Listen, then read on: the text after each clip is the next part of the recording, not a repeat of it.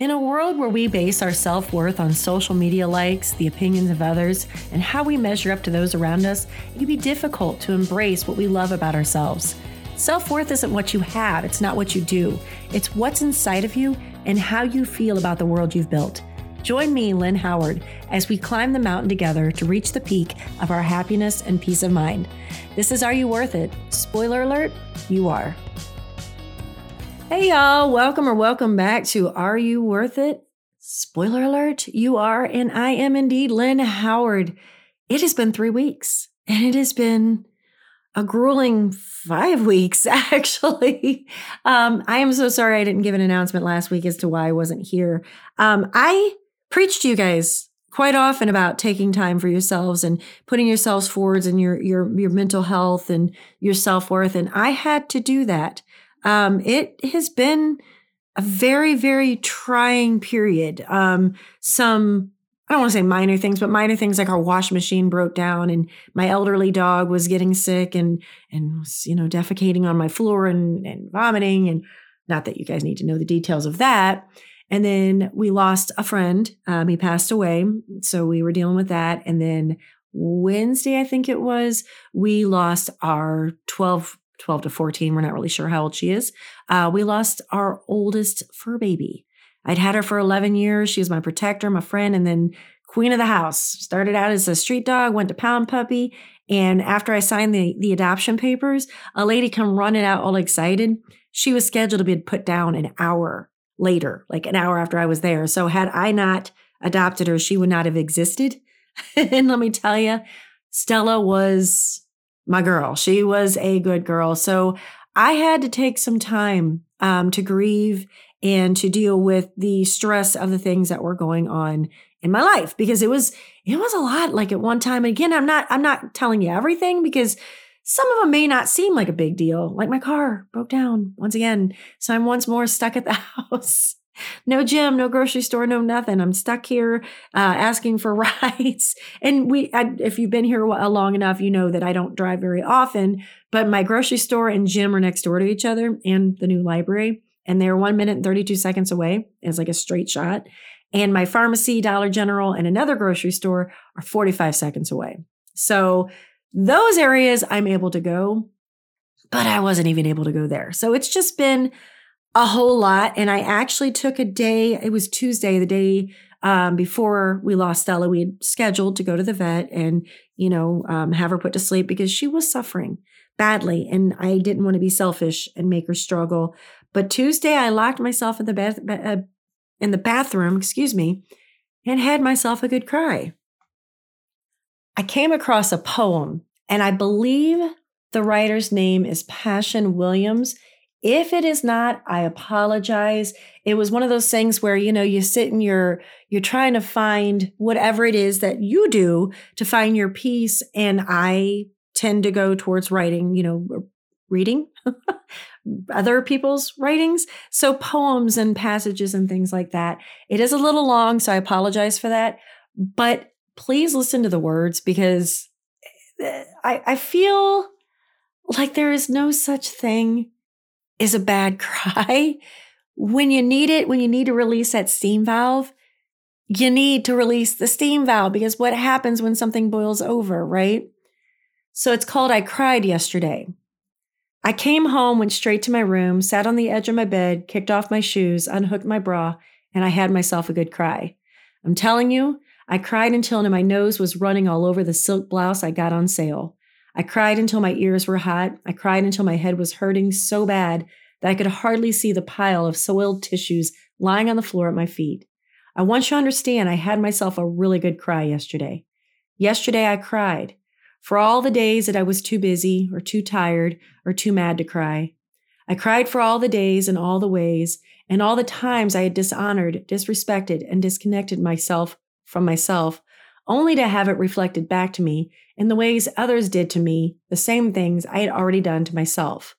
I cried for all the things I had given, only to have them stolen, for all the things I had asked for that I had yet to show up, for all the things I had accomplished, only to give them away to people and circumstances which left me feeling empty and battered and plain old used. I cried because there really does come a time when the only thing left for you to do is cry. Yesterday, I cried. I cried because little boys get left by their daddies and little girls get forgotten by their mommies, and daddies don't know what to do, so they leave, and mommies get left, so they get mad. I cried because I had a little boy, and because I was a little girl, and because I was a mommy who didn't know what to do, and because I wanted my daddy to be there for me so badly until I ached. Yesterday, I cried. I cried because I hurt. I cried because I was hurt. I cry because hurt has no place to go except deeper into the pain that caused it in the first place. And when it gets there, the hurt wakes you up. I cried because it was too late. I cried because it was time. I cried because my soul knew that I didn't know that my soul knew everything I needed to know. I cried a soulful cry yesterday and it felt so good. It felt so very, very bad. In the midst of my crying, I felt my freedom coming because yesterday I cried with an agenda. I literally felt that when I read it again. So I don't even know if there is an actual topic to today's podcast other than if you are in the midst of stress, if you are in the midst of grief, if you are in the midst of anger or sorrow, feel it, but don't let it drown you. If you're bubbling up, that steam is bubbling up, go sit in your room, in your bathroom, in your closet, wherever you have to go, your car, have yourself a good cry. I generally don't like to cry because it makes me very tired. It gives me a headache, you know, makes my eyes burn. But I had to release it because it was five weeks of trying to be strong and trying to keep smiling and trying to find the positive because that's what I do. I try to find the positive spin on everything. And generally, once that storm has passed and, and the sun comes out, you can see the positive. But I felt like for that five weeks, I had nothing but just fog and cloud cover. So I allowed myself to feel it. Now, I'm not saying it was a pretty scene over here. My house was not clean. my laundry had backed up because my washing machine had broke. I did lose a friend and I did lose my fur baby of, you know, 11 years. And I am still grieving these things. This is not, you know, me, me coming back and like, okay, I'm better. I'm still hurting and I'm still grieving. But it was time for the sun to come out. It was time for me to step back and look at the positive. I did lose my friend, but I did have him for over 20 years. I should feel blessed about that. You know, he did live to be 50 years old, and not everyone gets that same blessing of living to be 50 years old or to touch as many lives as he did. I lost my fur baby, but she was an old dog. I had her for 11 years. And let me tell you, I don't know what the first part of her life was like, but the 11 years she was with me, she was the queen of the house. You know, everybody that met her loved her. My my mom, you know, would go and buy specific treats for her because her teeth had gone bad. So she'd go to, you know, a separate store out of the way to get specific treats just for old Stella. You know, my washing machine broke. But then my little brother loaned me his that he was going to sell. So instead, he let me borrow it while we're getting ourselves, you know, situated. And we might just buy this one from him. I don't know yet.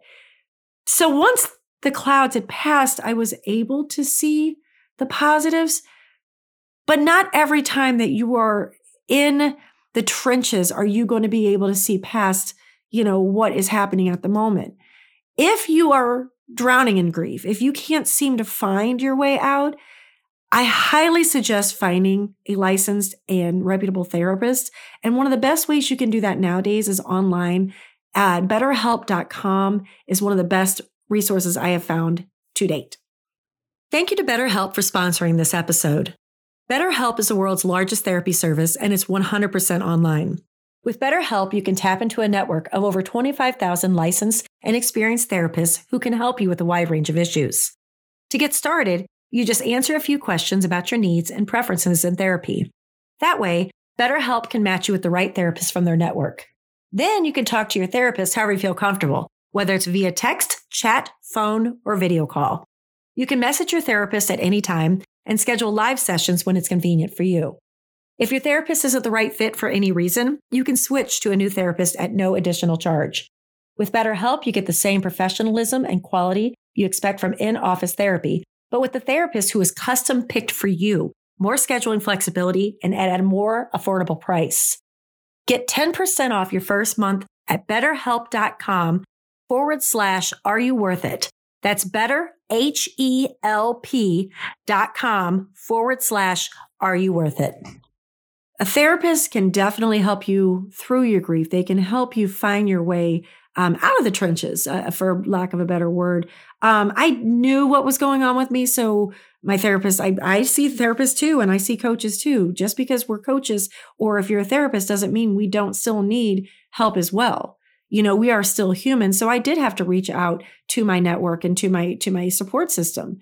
You know, I actually had a cousin who was like, I've been, she's, my family's from Indiana. I've been praying for you because she had FaceTime me and I showed her my house. She's like, that's not you.